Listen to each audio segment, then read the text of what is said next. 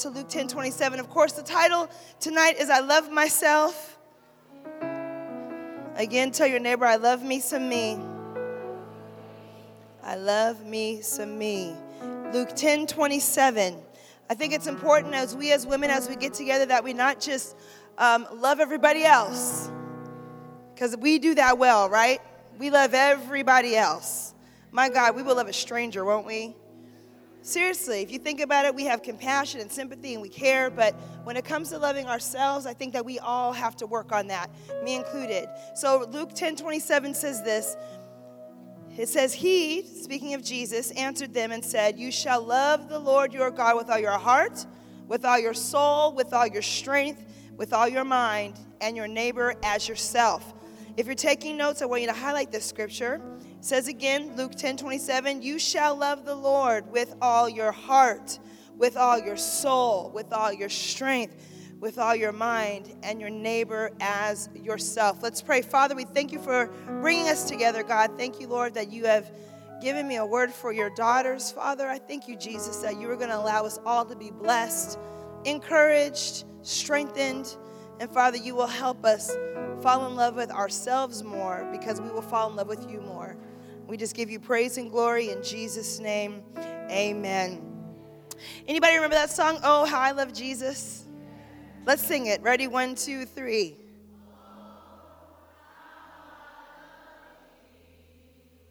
All right.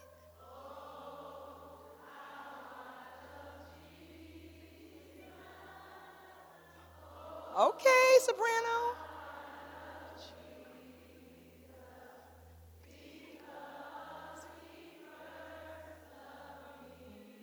Yes, give yourself a hand praise. Hallelujah. There's a joke I do with the kids after any song. I don't care if it's a secular song, I end it with Hallelujah. It just makes it churchy. But isn't that a great song? Oh, how I love Jesus. I love it. It's, it's, it's great. It's classic, but it is a, it's a simple song with a very profound message and a very difficult message and almost a message hard to understand. But yes, oh, how I love Jesus. But why? Because he first loved me. In other words, we cannot love Jesus until we understand that he loved us first. And the love that we have for Jesus is only in us because we get the fact that he loved us first. No one wakes up in the morning and just decides to love Jesus. It's not until you realize that He loved you first. He loves us first. 1 John 4:19 is the scripture right here. We love him because he first loved us. I love Jesus. I love him. I know you love him, but it's only because I understand that Jesus loves me. And not only does he loves me, he loved me before I was lovable. Anybody give witness to that? Um, he had the ability to look down on our lives and see where we were, who we were, how we behaved, what we said, what we did. I'm talking about in the dark what we did. He saw all that and still said, I love her.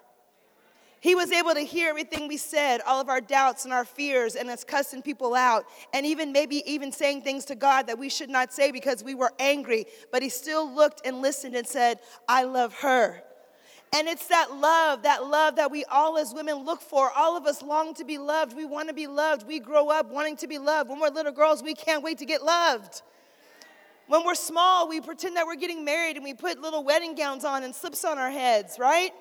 And we're walking down the aisle all by ourselves, but there's an invisible man right there marrying us with an invisible ring, with an invisible house. Now, we don't want that to happen now, praise the Lord. We need it to be real. But the point is that we grow up wanting to be loved. We want to be loved. We want someone to love us. We are desperately seeking for love from the moment we can start. When the time boys are chasing us in the, around the playground, it feels good to think that you're valued, that you're wanted, and that you're loved. We all want to be loved. We want to be loved. And not only do we want to be loved, we want to give love away. I love how God made us as women. We love love. We love romantic comedies. We like little love stories. We watch the videos on Facebook of the proposals. Come on.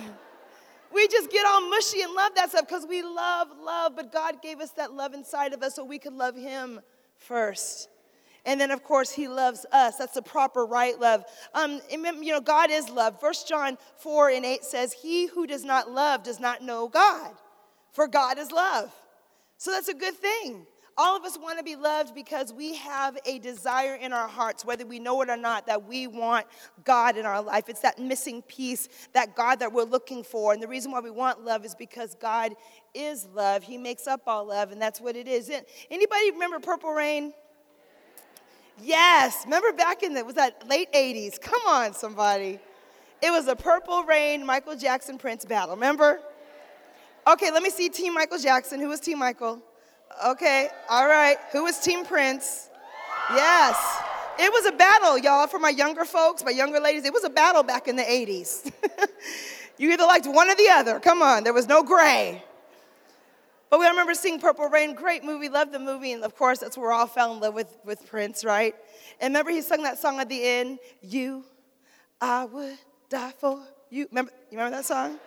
Remember? And I'm thinking, man, you know, of course the whole album was phenomenal, but that was like the jam. And, and then as a young girl, man, that's some deep love.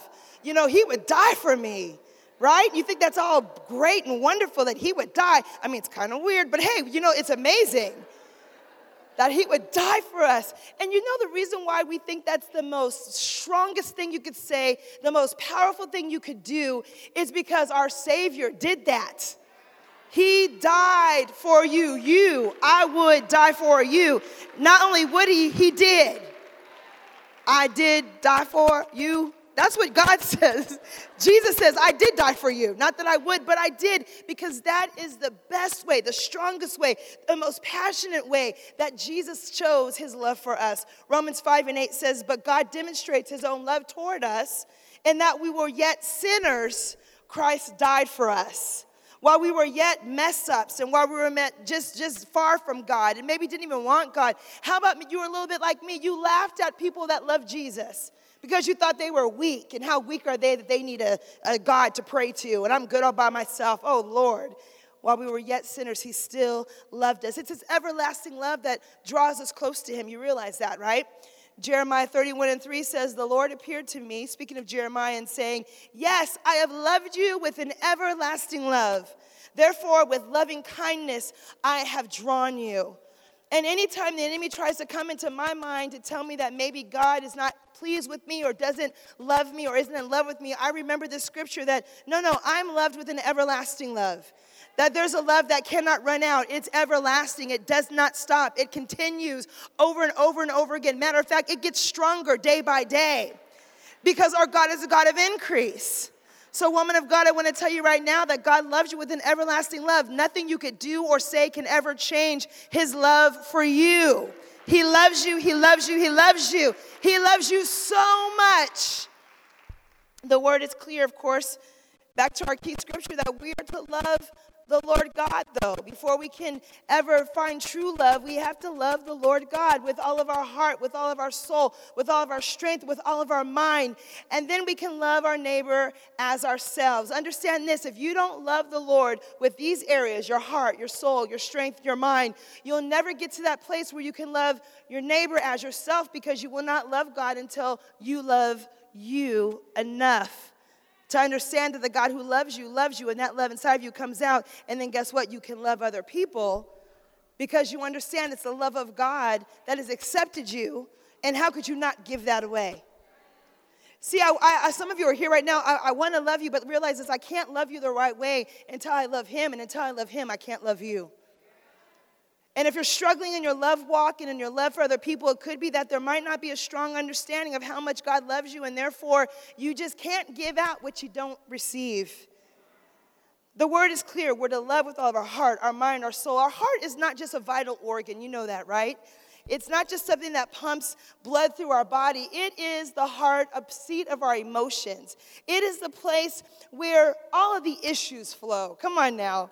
Praise the Lord Jesus. Proverbs 4 and 23 tells us that we are to keep our heart with all diligence, for out of it springs the issues of life. Tell your girlfriend next to you, girl, sometimes I got issues. Someone said, girl. Sometimes you got issues. And the word says that we're to keep our heart because that's where the issues come from. If you've got issues, it's coming from your heart. And the word says we're to diligently keep it, that we're to diligently walk over it, that we got to have a chit chat with ourselves sometimes and tell that heart, okay, I got to watch over you because the heart is tripping. I, I think it's good to ask yourself, am I tripping today? And I guarantee 99% of the time the answer is yes. It's the heart. It's the heart. The heart is also the place of secrets. Um, Psalm 44 and 22 says, Would not God search this out? For he knows the secrets of the heart. Psalm 44 and 21, those secrets, our secrets lie in our heart. And I'm not necessarily talking about the good, happy, holy secrets. Praise the Lord. I'm talking about those weird thoughts, ideas, desires, and passions. Don't look at me like I'm the only one. You know, sometimes we have weird thoughts. Anybody been in church and had a weird thought? I mean, you are in the house. in the most odd thought, like, what? No, I wouldn't do that. At least not today.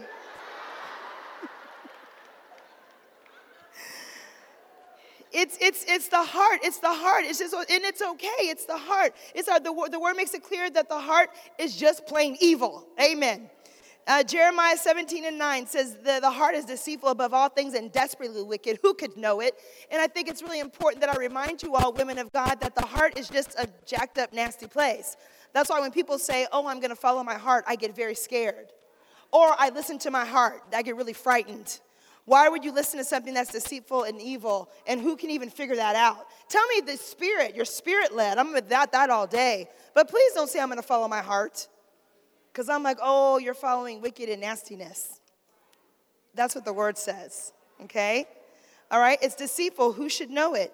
And it also says the heart pushes us to do things we should not do. It's the heart that pushes us to do things we should not do. Mark 7 21 and 23 says, For from within, out of the heart of man, proceed evil thoughts, adulteries, fornications, murders, thefts, covetousness, wickedness, deceit, lewdness, an evil eye, blasphemy, pride, foolishness. All these things come with, from within a man and defile a man. My point of saying all this is that it's the heart that those things come from.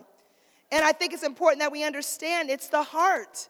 It's the heart, not the beating heart, but the setup of our emotions. It's emotional the evil thoughts and desires and fornications and adulteries. Come on.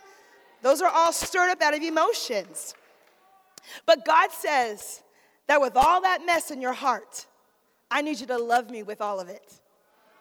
Oh, that, see, that's powerful. God sees the heart, and with all of those issues, He says, Can you please love me with all of your issues and all of your evil thoughts? Can you love me with all that? Can you, can, can you go ahead and say, God, you can take my heart with all of it messed up? And he still says, Good, I've got it. Now love me more than that. Love me more than your own desires. Love me more than your own passions. Love me more than your own thoughts. Lo- love me more. He doesn't say, Come to me with a perfected heart. That never happens, right?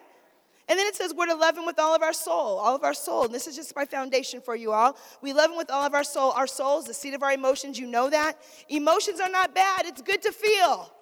Emotions are good. We serve a God that's full of emotions. He says, Praise the Lord, right? Rejoice in the Lord always. Give God a shout. You know, God loves emotions, but it's when we cannot manage our emotions is when it becomes a problem.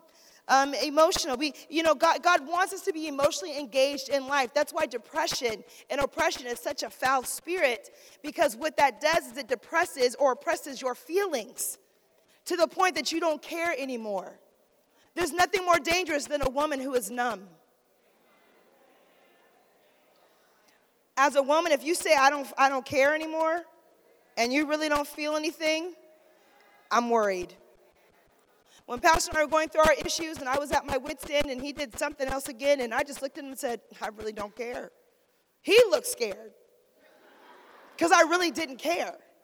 And when you don't care, come on, ladies, we just don't care. That means I don't love you anymore, right? I don't care what you do, you're not going to move me. But God doesn't want us to be emotionally numb. He wants us to feel. That's part of this abundant life is to feel. But we need to manage our emotions and let, let our emotions be Christ driven. 1 Peter 5, 6, and 11, it says this It says, Therefore, humble yourselves under the mighty hand of God, that he may exalt you in due time, casting all your care upon him, for he cares for you. This is how, ladies, we manage our emotions. We manage our emotions by casting our cares, our fears, our anxieties onto Jesus. Do you realize that our God literally wants you to give, to just dump all on Him? He is saying, please give me the issue. I believe there's women here right now that have been toiling with something and feel burdened down by something. And the whole time, God is like, can you please just give that to me? Because it's too much for you to carry. And I've just been following you around with a little bucket, waiting for you to go ahead and throw all this up. Amen.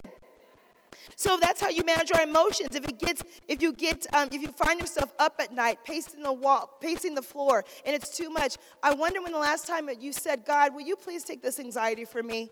God, go ahead and take this worry. I cannot hold it anymore. I'm going to cast my cares. And when you cast your cares upon the Lord, you feel freer and you're not emotionally a basket case anymore.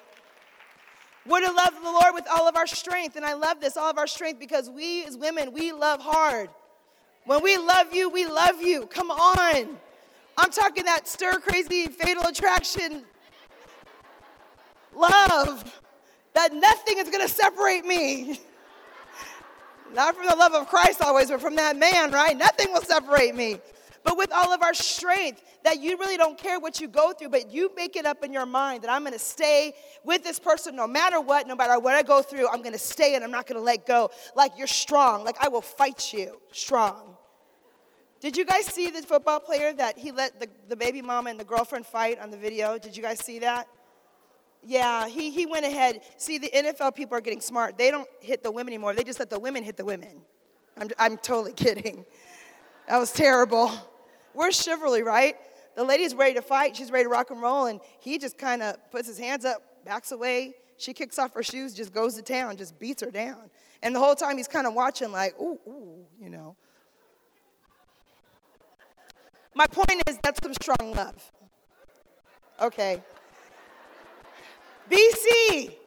Oh, come on. Don't act like back in the day you would not fight for your boyfriend or your man. Please. I'm talking before Kingdom in the Valley Christian Church on 19th Avenue and Cactus. Don't tell me you didn't take your earrings off once or twice. You're like, I'll beat him. I won't say the word. See? See how quick I almost went back?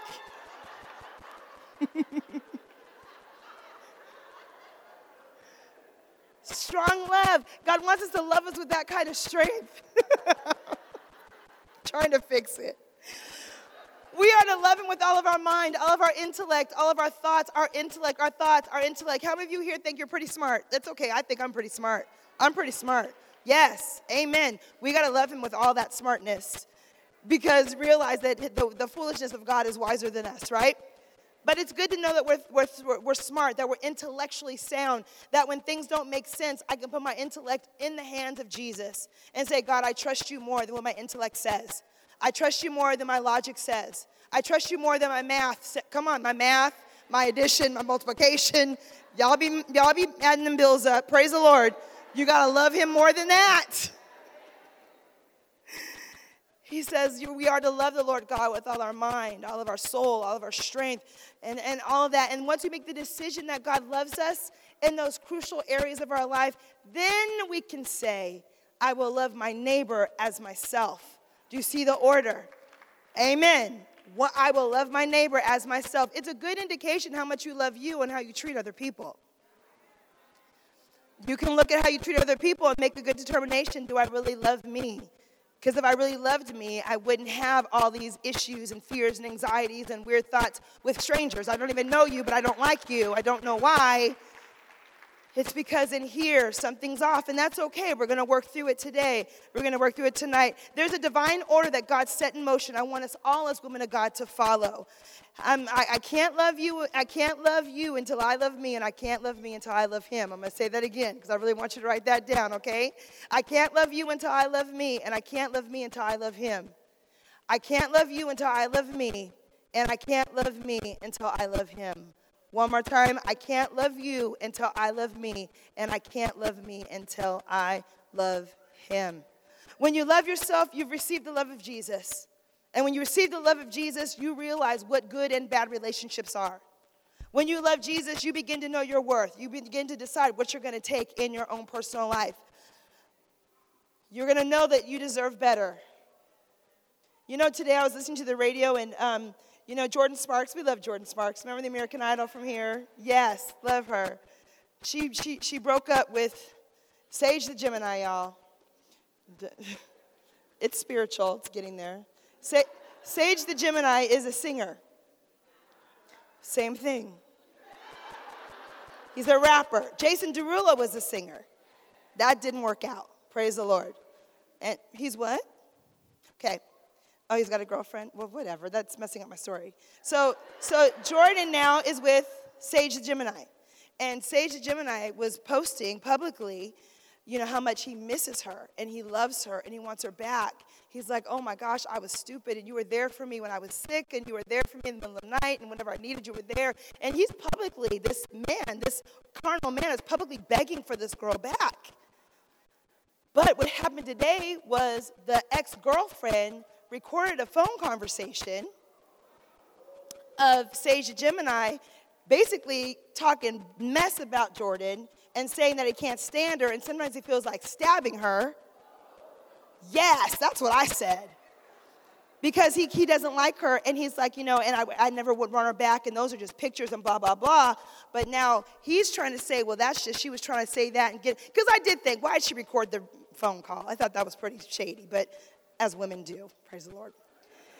And and but my, here's my point. Jordin realized I deserve better.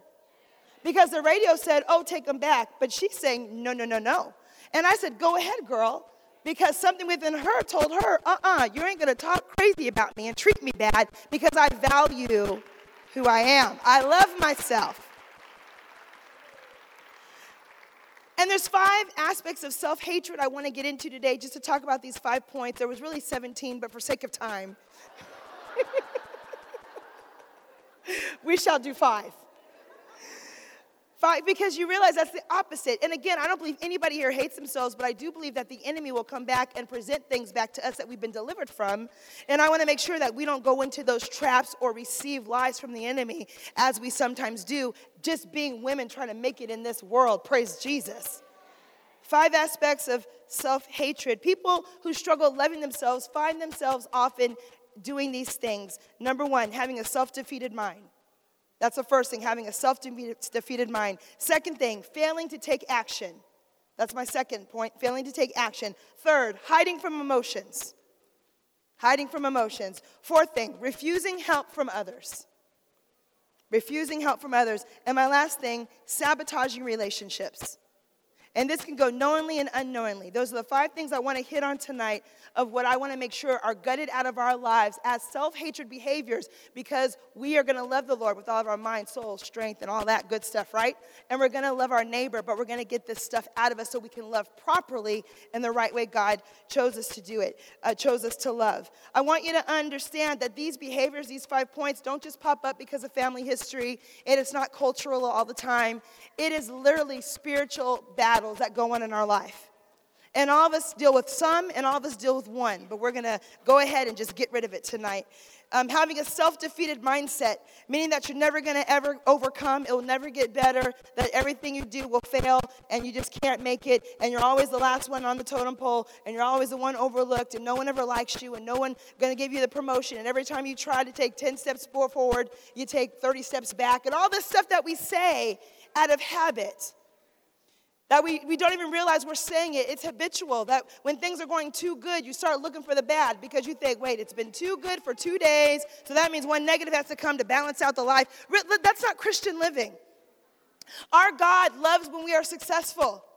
He, like, he likes it. The word tells us that he enjoys the prosperity of the servant. He likes when we do things well and when things are going good. But if you have a self defeated mindset, you could possibly be always saying that there's going to be a failure, that it's not going to work out, that it might be okay for a little bit, but we got to see. Proverbs 23 and 7 says, As a man thinketh in his heart, so is he. Your mind, your mind, your mind matters. Tell your neighbor, your mind matters. Another thing, failing to take action. The lie of it of an it is what it is mentality. I cannot stand that statement, it is what it is. I'm gonna say it again. I hate that statement. It is what it is. Are you telling me right now that you, in your sanctified, safe self, have the nerve to think that your subject, your, your situation is not subject to change? All of us in here, in a moment, God can change a situation. He can make a horrible situation become glorious in like 32 seconds. So, who are we to say it is what it is? No, it is not. Everything we encounter, everything we face can change in a moment. That we can begin to pray and God can flip that thing quicker than you can say it is what it is. And I really honestly get angry when I hear women just settling for situations. We are not to settle, woman of God. We are to fight. And we are to say, no, things are going to change and things are going to get better. And I can change my condition in Jesus' name. Next time you hear it is what it is, you tell that woman of God, no, no, no, no, no. No, God can change anything. We serve a God that cannot fail. He is the God of the miraculous. He is a supernatural God. He can look at your situation from heaven and change things on earth. It is what it is. The devil is a lie. Things get better. I'm gonna say it again. Things get things will get better. It might be a bad chapter right now, but that chapter has got to change. It cannot stay bad. Hiding from emotions, hiding from emotions. I don't need nobody in my life. I don't need any love. I'm good all by myself. I don't feel anything. Hiding from emotions. Oh, I'm not gonna cry. That's weakness. Only the weak cry. I'm too strong. I don't know who you're trying to prove that to. We all see your lip quivering. Refusing, refusing help from others, too prideful to ask for help. I got this. No, you don't, because you look crazy. I don't need any help. I'm, I'm, you realize that's pride? That pride stops you from saying, I need some help. My single moms that are getting together, let someone know you need some help. There's nothing wrong with that. We're not going to think less of you. We're going to think, man, that's a good thing that you're okay to say, I need some help. I, I need help from some, um, sabotaging relationships. I wonder how many trail of broken relationships are in this room. I'm talking relationships that were good. I'm not talking about the Ray Ray and all them. I'm talking about good ones. How many good relationships, good friendships? Yeah, your girlfriend, she made a mistake, but she still wanted to be your friend, but you just left that hanging. You just went away from that. How about it was too good? It was so good, it was weird. Then she must want something. So I'm going to back on away because she probably wants my man. No, we really don't want him. Trail of broken relationships. We need relationships. We need relationships. So, with all those things right there, we're going to talk about the life of Rahab. I love Rahab. You know Rahab's story. Rahab, Pastor Quote talks about Rahab all the time. We love her, but her story is very in depth and there's a lot that goes on in her world. And you know what? I believe she was a woman that did not love herself. She didn't love herself. How do I know that? Because she was a prostitute. Amen. Um, come on, I'll say it again. She didn't love herself because she was a prostitute. There's no way you can degrade yourself and love yourself. There's no way. There's no way. Remember last week, lips, hips, and fingertips were more than that. There's no way you can swing on a pole and think that you, are loving yourself because you're so beautiful. No, something in there is not working because our, we're, we're, we're, our bodies are to be sacred, right? Right? I mean, we, we, have, we should keep that to whomever we are husbands, right? It shouldn't be for everybody to see. You know, um, you know I, I believe that Rahab is a great woman to look at, and I'm not going to read her story, but it's found in Joshua 2 1 through 12. Write that down, ladies, because remember, we're Bible scholars, so seriously, write that down. You're going to study that this week. Joshua 2 1 through 12. Read the whole story. It's about Rahab hiding the spies. And again, Rahab, I believe, had a very self defeated mindset. It was self defeated. Um, I, I believe that Rahab was a woman that, you know, had an is what it is mentality. Maybe Rahab thought it was too much to go get an application, fill it out, wait for a boss to call you back for a second interview.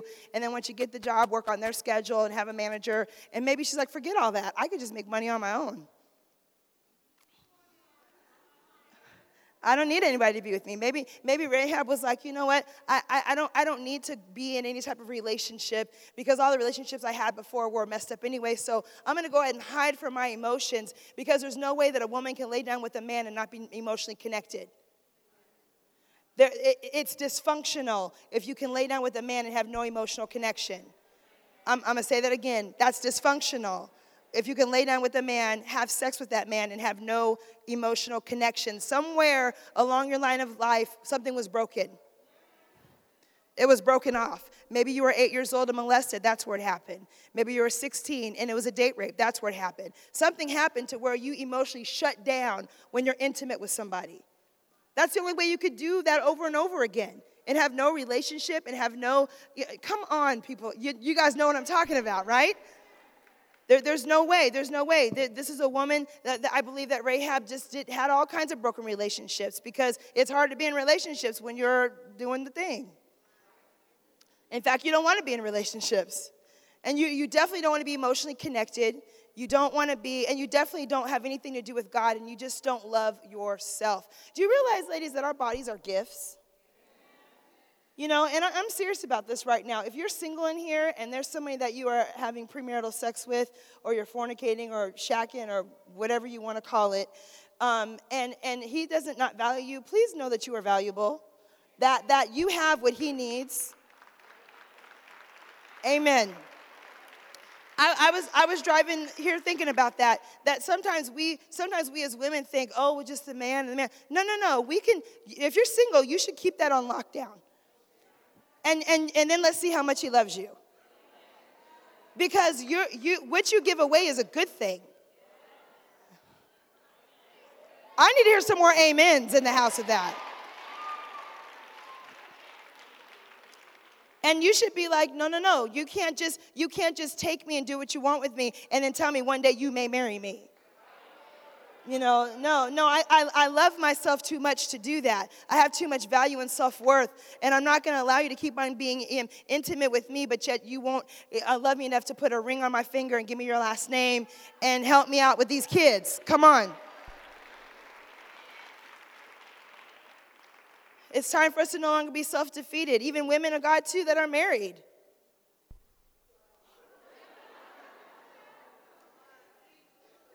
Yes, you're his wife, but everything's not free. That's all I'm going to say. Not, you got, not that you have to earn it or anything like that, but the more you do, the more I do. I'm just saying. I'm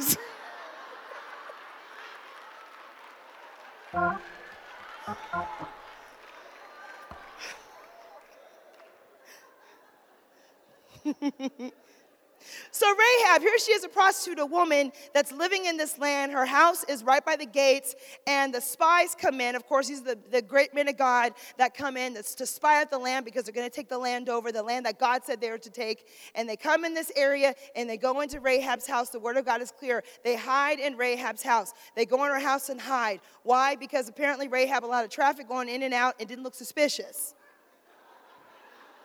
This is how you should read the Bible, like me. A lot of traffic going in and out. No one's paying any attention.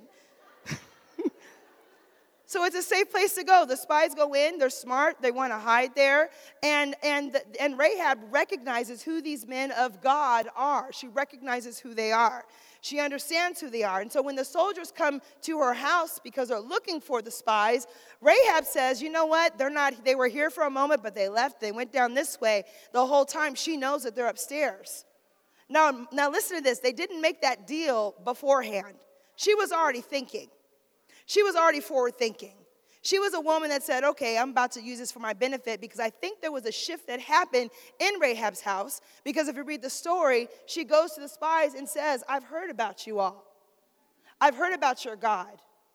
I've heard about what's happening and how you guys take land and kick butt and take names. And then I wonder who was in the house telling the stories of what the man of God were doing. Don't you wonder that? There was other men of God telling that, come on, y'all. They're just having dinner talking about this. Okay. So she's listening, she's listened. And so I believe that she heard the stories in the house, that something happened within her because she was a Canaanite woman, meaning that she was an idol worshiper. She did not, she did not love the God of Israel or the God that we serve. She was a, a, a worshiper of pagan gods, but she heard people talking about this big God, the real God, the loving God, the living God, the true God, and it got attached to her. That's why we have to be always knowing that no matter where we are and what we say, there's somebody listening and paying attention to the words that we're saying.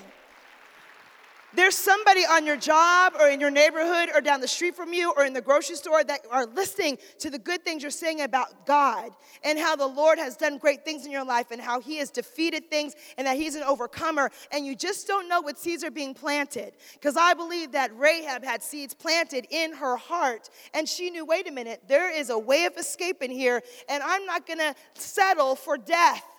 I'm not going to settle for spiritual death first and then natural death later. I believe she made up in her mind, okay, I'm going to take advantage of this because I'm really tired of living like I'm living. Because we all know that's true, right? None of us really like living a poor, low life. You get tired of being used and abused. You get tired of being treated like a piece of meat, a piece of trash. You get tired of that over time. And I believe that's where she was. And so here she is. I believe Rahab, because the seed that was sown by words that were being spoken, she began to stop hating herself. And I believe she began to love herself. And I can prove it in the scripture. Remember, I pointed out those five things we do when we hate ourselves? She began to do the opposite, showing that she actually loved herself. And not in any order, let me tell you this Rahab didn't have a self defeated mindset anymore. I believe that when she was a prostitute, she realized that this is what I'm gonna be and this is all I'm gonna be. But because of the hope that was coming, the hope of God and his people coming to defeat the enemy, the hope that came, she said, Oh, you know what? I, I believe that these spies can deliver me. Now, anybody been in that place where you know you felt, you know, I feel like I can be delivered finally.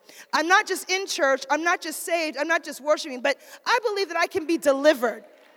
I believe I can be set free. Be, being delivered is different than salvation. Salvation is free, and it's the, the, way God loves us, and shows us His love. And we say, Jesus, you're mine. He says, yes. But being delivered means the thing that has had me bound, the thing that's had me in chains, the thing that has had me all balled up, God can deliver you. Joshua 2:10, this is what Rahab says. Joshua 2:10, for we have heard how the Lord dried up the water of the Red Sea when you came out of Egypt. Now I don't know about you, but when I think about the Red Sea experience, that's enough for me to live for Jesus the rest of my life. Especially during that time where it actually happened. I mean, it would have been on CNN, HLN, it, it would have been on the news, Channel 10, Fox 10. Uh, Troy Aikman would be right there. Listen, the sea just dried up and the soldiers. I mean, it would be news right now. And I don't know about you, but that would change my heart in a moment because that was amazing how God allowed the sea to part and the people to get through. And when the enemy came through, it crashed on them. So she said, I heard that you dried up the Red Sea. In other words, she says, I've heard that your God is a deliverer. Psalm 34 and 19 says, Many are the afflictions of the righteous, but the Lord delivers them, him out of them all. Many are the afflictions, many are the troubles we face, ladies, day to day. But let me tell you, the Lord delivers you out of them all. Matter of fact, if you saw yourself in a bad situation two weeks ago and somehow today you're out of it, let me tell you, God delivered you from that situation. Things just didn't happen. It, didn't just pan out. Our God is a deliverer, meaning that He will shift you from one place to another place. He will break things down and off of your life because He is a deliverer. So Rahab said, Listen, my mind's about to shift and be changed because I know your God is a deliverer and I need some deliverance in my life. And so Rahab didn't fail to take action anymore either. Rahab, um, she went ahead and made a deal. Joshua 2 and 12, it says this. This is what Rahab says. Now, therefore, I beg you, swear to me by the Lord, since I've shown you kindness, that you will also show me kindness to my father's house and give me a token. Rahab says this because remember, she hid the spies. She hid them. The king people came. She said she didn't know where they were. She went to the spies, and said, Listen, I did you a favor. Now do me a favor. I love that attitude. She wasn't ashamed about it either. She's like, listen, I just hooked y'all up without you even asking. So I'm gonna need you to do something for me right now. I'm gonna take action and I'm gonna go ahead and move when people might say not to move. Do you realize that we, people of God, we have to move by faith? She didn't even realize what she was doing, but she was stepping out by faith. She, this, these people could have killed her. They could have tore up the whole house. But she said, No, I need you to do something for me. Uh, listen, the word says this in James 2 and 20. It says, But do you want to know, O foolish man, that faith without works is dead? Rahab was in a bad situation, woman of God, but she decided, oh, I'm gonna change, I'm gonna change my circumstance. I'm gonna change things. And look, I love this right here, James 2, 25 through 26. It says this specifically, James 2, 25 and 26. Likewise, was not Rahab the harlot also justified by works when she received the messengers and sent them out another way? Verse 26 For as the body without spirit is dead, so faith without works is also dead. Here it is in the New Testament, Testament still lit, using Rahab's story of her moving out in faith, by faith, not fear, but by faith. She didn't refuse to take action.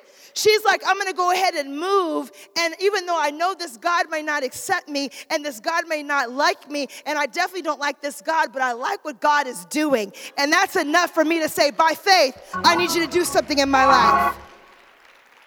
And here it is again. Rahab no longer hid her emotions. Remember, I believe she was an emotionless woman. But it says here in Joshua 2 and 8, she says this to the men Now, before they lay down, she came up to them on the roof and said to the men, Rahab said to them, I know the Lord has given you the land that the terror of you has fallen on us, and that all the inhabitants of the land are faint hearted because of you. Here she is. She goes to these men, these spies, and says, Listen, all of us are terrified, including me.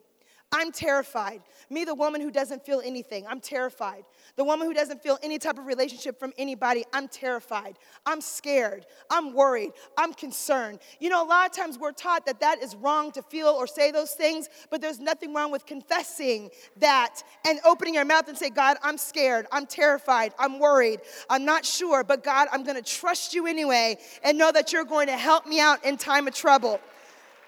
It's okay to feel the emotions of your situation. It's okay to say, God, I have no idea what you're doing right now. It's okay to say, God, I'm kind of mad at you because I think you're tripping because you've been taking too long to bless me, God. I'm really frustrated with you, but I'm not going to turn my back on you and I'm not going to stop loving you and I'm going to keep on praising you and I know you're going to do something for me. I'm terrified, but I'm not fearful, and there's a difference. You can be terrified, but not fearful because God has not given us a spirit of fear, but a power, of love, and a sound mind, meaning that God, I'm going to trust you even when I don't know how or when or what you're going to do. So Rahab shifted again. She shifted again. She didn't mind taking help from others. Pride was out the window. This is a woman who made her own living, could take care of herself. She didn't want to work for nobody, remember? She was taking care of herself. But finally, she said, Listen, y'all, I'm gonna need your help because I know you're about to wreck shop and you're about to kill everything up in here, but I need you to help me. Oh, God, isn't that, that's a powerful word, woman of God, for you to say, I need you to help me. I, I just need someone to help me. I can remember when we started the ministry a while back, I was just frustrated and just overwhelmed with life because I had five kids. Well, I still have five kids, five kids, a growing church, a husband, that in itself, praise the Lord. You know, I've got all these things going on, and I had to go be at a baseball game and, a, and a, a basketball game and get some snacks and do, my kids were little, all kinds of things. I had all these things to do, and I sat in the middle of the Walmart parking lot and I, I cried because I, I had to do like eight things in the next hour. But mind you, for about two years, I had people in my world, Pastor Kelly, if you need me, just call. If you need anything, just call. If you need anything, just call. If you need me, I'm here, just call. And all of a sudden, I started hearing that play in my head. And I'm like, I've got like eight people that I can literally just pick up my phone and just, and that's what I did. And from that day, I realized it's okay to have people help you.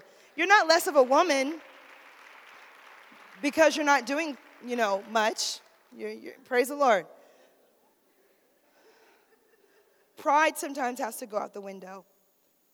Rahab, lastly, didn't sabotage relationships. She was motivated by relationships. Rahab, the one who had no connections, right? But Joshua 2:13, she says this, and spare my father, my mother, my brothers, my sister, and all they have, and deliver our lives from death. Here it is, Rahab, the prostitute that was probably emotionally selfish, says, Can you take care of everybody though? Can you look over everybody? Can you look over everybody? And then Joshua 21, 2 and 21, she says this, according to your words, so it will be. And she sent them away the spies, they made the deal. The spy said, Listen, we're going to do this for you, but here's the deal. You're going to throw out a red scarlet rope out your window.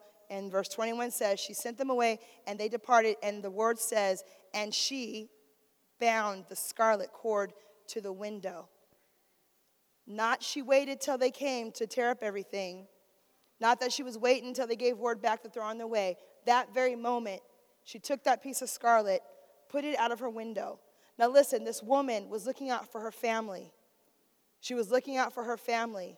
I believe this whole process because I think she found love, the love of God, somewhere in this interaction. Because she found that love, she was able to love her neighbor. Everybody in the house, protect everybody. Come on, y'all. Every man for himself, right? No, not, not when you love your neighbor like yourself. When you love your neighbor like yourself, you consider everybody else that is attached to you. And that's what happened to her. Protect everybody. And then the most important thing, she threw that red scarlet out and said, and right away, she didn't wait. That means a lot to me because some of us will contemplate and think about the deal we made with the Lord. And we'll say, okay, well, God, I'm going to do it for you, but tomorrow. Or I'm going to do it for you, but on Sunday. But no, she took it immediately and put it out there. And I bet you that people were wondering, what, is, what kind of special does she have today? With.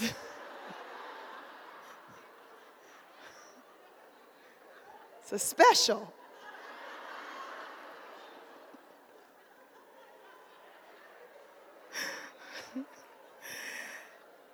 And they had no idea that Rahab, the harlot, Rahab, the whore, Rahab, the emotional, emotional less woman. Rahab, the one with a bad reputation. Rahab, the one that probably had, you know, nasty attitude and who knows what she had, you know, literally what she could. Praise the Lord. Rahab. Rahab put out an invisible, a visible sign of agreement and relationship to a invisible God. And that's what God still asks for us to do we still, you realize the scarlet rope represented the blood of Jesus. And you know, his blood is there's no greater sign of love. Remember, I will die for you? That blood was on display for all to see because God says, I love you and I can deliver you and I can set you free and I can remove things from you. If you could just allow the word his word to be attached to your life. He says, Listen, I'm still the same God. I'm still the same God. And of course, Rahab, you know the story how it ends. She ends up marrying an Israelite man, and they have Boaz. We all love Boaz. Can I give an amen? We just love, love him some Boaz. I've been waiting for you. You guys know that song?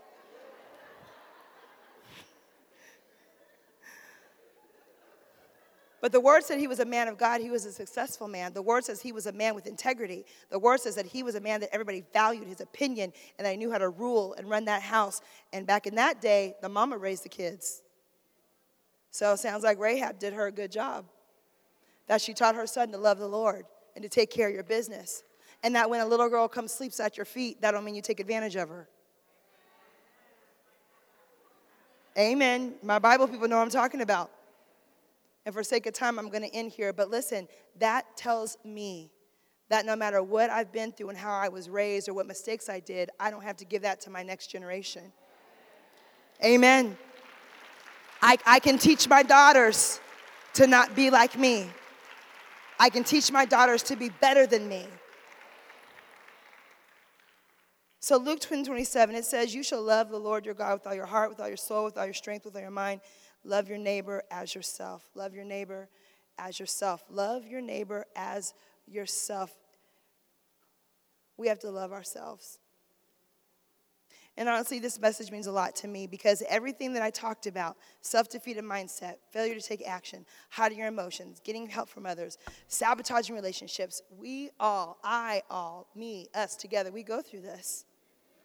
I don't care how high you are, how low you are, where you serve in the ministry, how long you've been loving Jesus, these things come back to haunt and can try to kill us if we let it.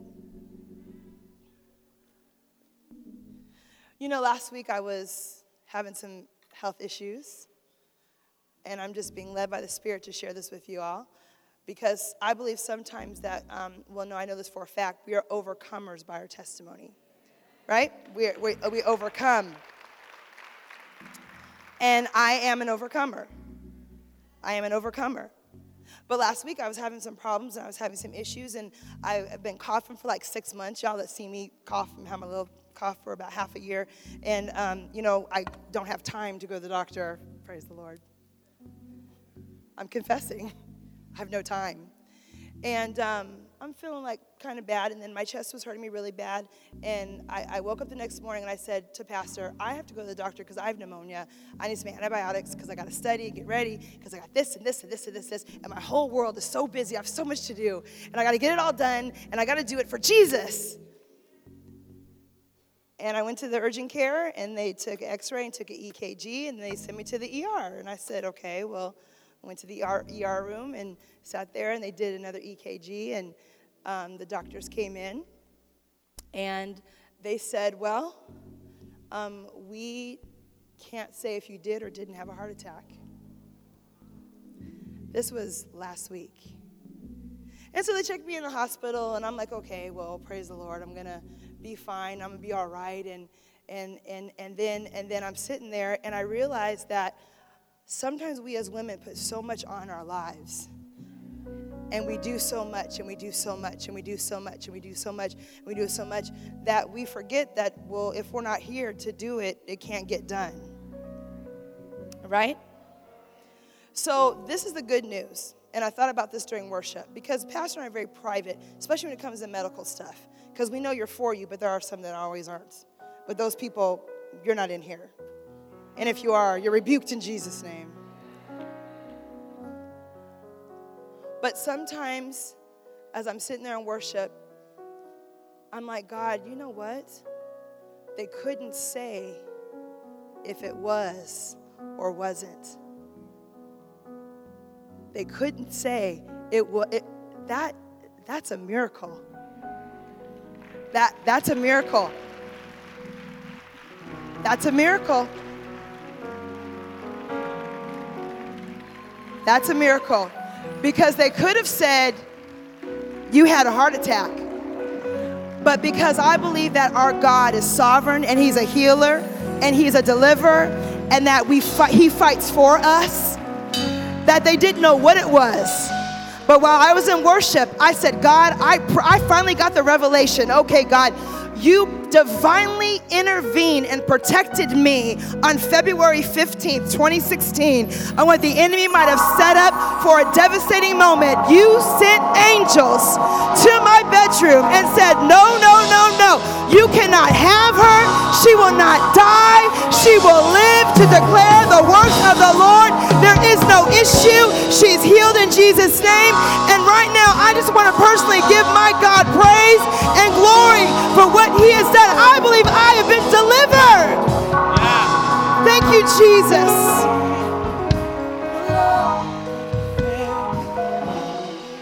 I've been delivered, but you know what? I better get help from others. You hear me? I better be getting help from others. I better not be too prideful to say it's too much. You hear me? I'm being example before you. I better stop hiding my emotions. No, I'm actually tired today.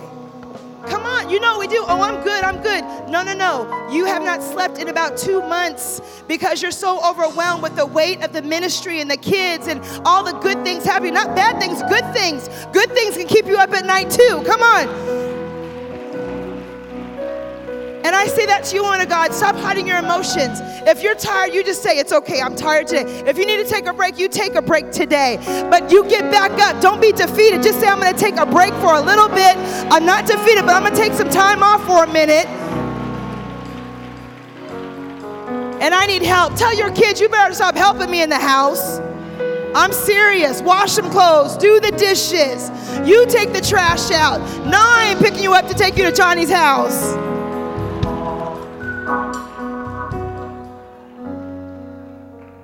I don't struggle in my mind, but if you struggle in your mind, you tell the devil, no, you are a lie. I am fearfully and wonderfully made. God has a plan for my life. This is not in for me, it is not over. God's gonna do something great in my life. I have no doubt that God is gonna do an amazing thing. The moment they told me what they did in the hospital, I said, Oh, well, you're rebuked in Jesus' name. Right away, I, the doctor probably thought I was talking to him because I said, Oh, I rebuke you in Jesus' name. I, went to, I was talking to the devil. I rebuke you in Jesus' name.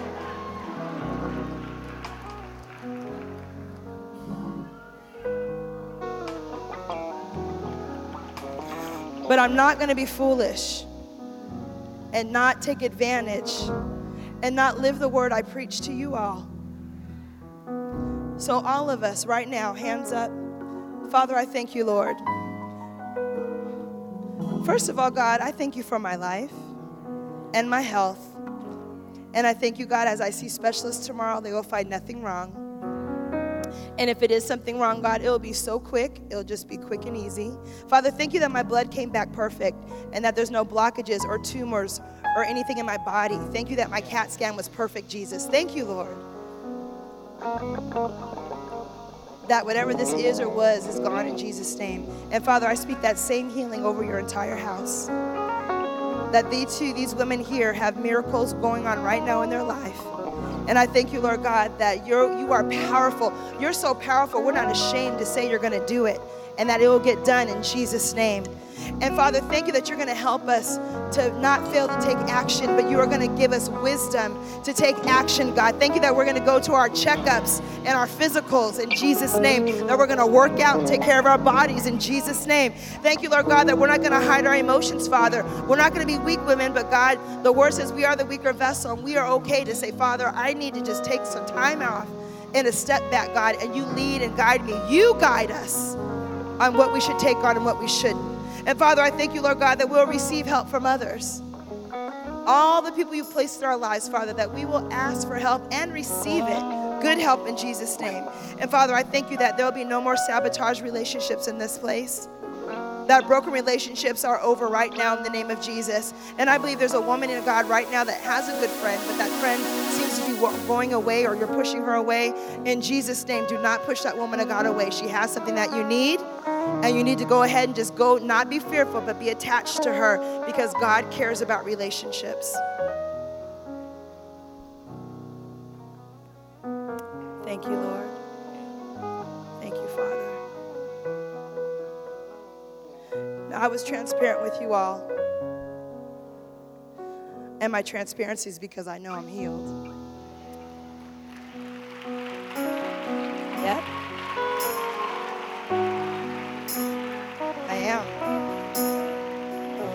And so I'd ask right now that maybe you could be transparent with the Lord.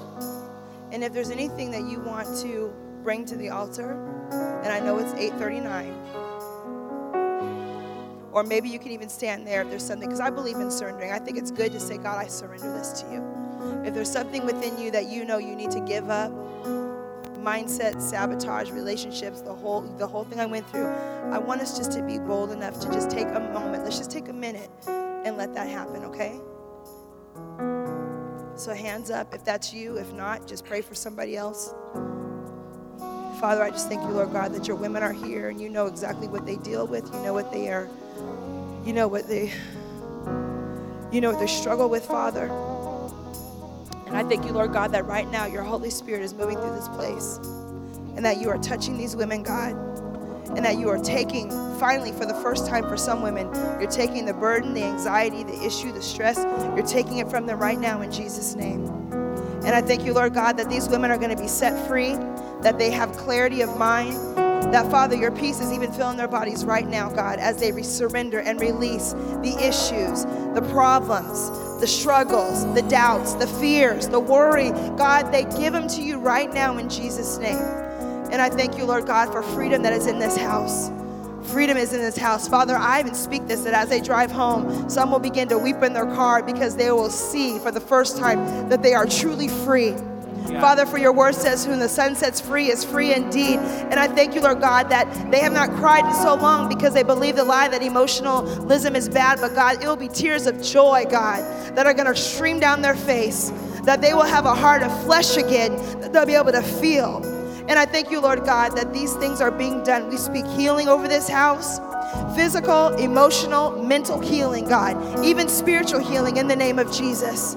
And I thank you, Lord God, that we as women will give, get, give you more praise and more glory because we know we are strong in you, that we have no doubt in you, and that no weapon, no weapon, no weapon, no weapon, no weapon, no weapon, no weapon, no weapon, no weapon, no weapon, no weapon, no weapon formed against us shall prosper in the name of Jesus. And Father, I just praise you and thank you. You may be here, you do not know Jesus Christ as your Lord and Savior. This is the best time to give your heart to Jesus. I tell you, life makes sense.